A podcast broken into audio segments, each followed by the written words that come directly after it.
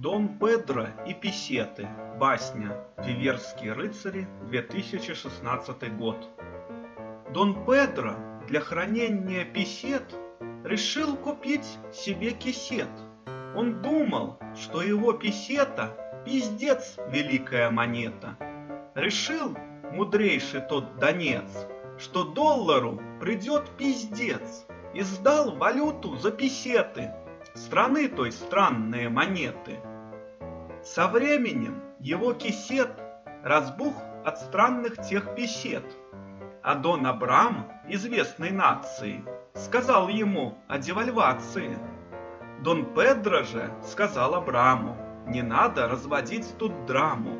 Гарант песеты Гондураса, запас банана и пампасы.